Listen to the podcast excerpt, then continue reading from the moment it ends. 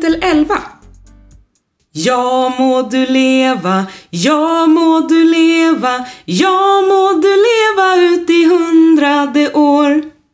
Santos, Klaus, Staffan och Karol kommer intågande till receptionen där en förtjust Rodolfo flyger upp från sin stol. Oh my god, ni kom ihåg min födelsedag. Ni är så gulliga och titta vilken fin tårta. Alltså jag tror jag börjar grina. Santos går fram till Rodolfo och placerar en fin blomsterkrans på hans huvud. Det är en tradition de har på hotellet på höjden att alla som fyller år får blommor i håret som de sedan har på sig hela dagen. Rodolfo blåser ut ljusen i tårtan medan de andra applåderar. Kom Rodolfo, så går vi in i biblioteket och fikar en stund. Ginger har bakat en tårta med kanelkaka och lingongrädde, precis som du älskar, säger Santos. Inne i biblioteket har Staffan dukat ett av borden fint med vackra assietter och kaffekoppar med röda rosor på, och vid varje plats har han lagt en liten guldsked som han dagen till ära har putsat extra noga. Så, säger Klaus, hur många år blir du nu igen? Rodolfo, som skurit upp en stor bit tårta och precis ska ta en tugga, säger: "Det vet du väl, 25 ju." Klaus tittar roat på honom. Jaså, ja, 25 i år igen. Äsch, jag räknar väl inte så noga. Det kan vara 32 också. Jag kommer inte ihåg. Kan ni inte sjunga för mig igen istället? Happy birthday, jag må du leva. Feliz cumpleaños. Happy birthday, jag må du leva. Feliz cumpleaños. Idag är det din dag. Det är en dag som är jättebra, för du föddes och du var så cool att så mycket kärlek i ett hjärta kan bo.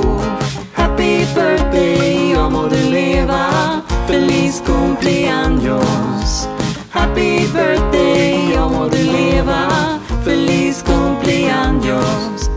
Fyller du 9 eller 18, 70 eller 5 år? Du ska firas, vi ska sjunga och du massa tårta får. Hippie hooray, it is your day. Nu så ska vi hylla dig, dig, dig. Happy birthday, jag må du leva. Feliz cumpleaños. Happy birthday, jag må du leva. Feliz cumpleaños.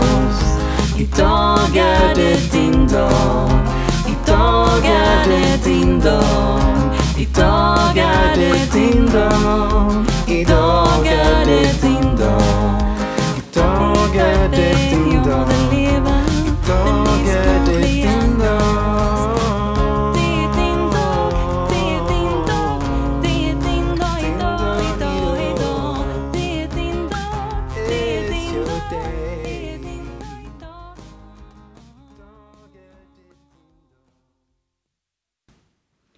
Förresten, säger Santos, vad önskade du dig när du blåste ut ljusen i tårtan? Karol, som redan är inne på sin 3:e bit, håller upp handen och säger snabbt: Nej Rodolfo, säg det inte, då slår det inte in. Rodolfo fnyser och svarar: Det där är bara ett dumt påhitt. Om du inte säger högt vad du önskar, hur ska då någon veta vad du verkligen vill ha? Han vänder sig mot Santos och fortsätter: Jag önskade att du skulle få tillbaka din stjärna. Det blir tyst i rummet och alla tittar på Santos som får tårar i ögonen. Tack Rodolfo, säger han. Det var verkligen fint av dig. Klaus, som känner att stämningen behöver muntras upp, säger glatt: Ginger kunde tyvärr inte komma iväg från sitt café, men hon skickade med en present till dig. Rodolfo lyser upp när Klaus räcker honom ett litet guldkuvert där det står Grattis Rodolfo med snirkliga bokstäver, och han tar emot kuvertet och öppnar det. Vad är det? Frågar Staffan nyfiket och lutar sig framåt för att se. Biobiljetter, svarar Rodolfo. 2 stycken. Oj, oj, oj, säger Karol. Det verkar som att du ska gå på en liten dejt, tror jag visst. Hon rycker åt sig kuvertet och fiskar upp ett litet kort. Stort grattis på din dag. Jag hoppas att vi ses snart, läser hon högt och viftar sedan med kortet i luften.